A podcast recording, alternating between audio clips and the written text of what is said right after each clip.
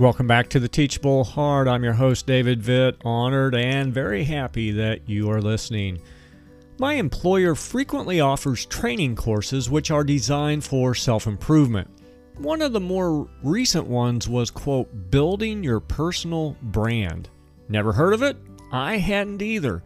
One business website defined personal branding as, and I'm quoting, the conscious crafting of a person's public identity which includes their image, their story, and their position within particular communities, end quote. In short, it's the way you sell yourself.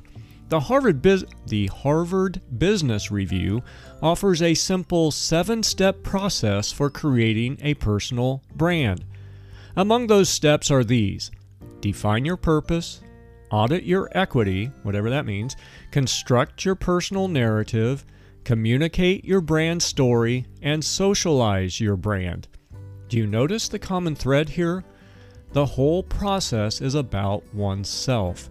It's an attempt to have others notice, accept, and buy you like they might buy a pair of Nikes. Personal branding came to mind recently as I read Genesis chapter 11. After the great flood, the descendants of Noah were all gathered in a place called the Plain of Shinar. There they said, and I'm quoting, Come, let us build ourselves a city with a tower that reaches to the heavens, so that we might make a name for ourselves. End quote.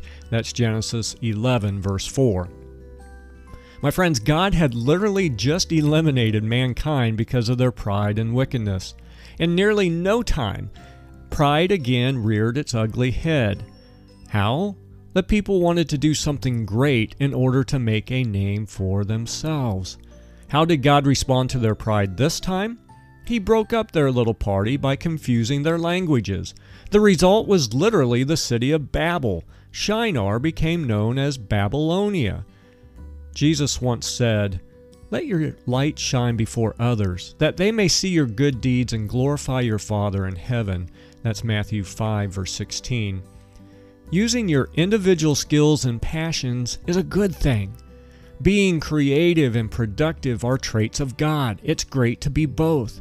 The challenge is to do amazing things in ways which make a name for God and not ourselves. So let me ask when your light shines before others, who is in the spotlight? You or God? Give it some thought, and until next time, keep the heart teachable.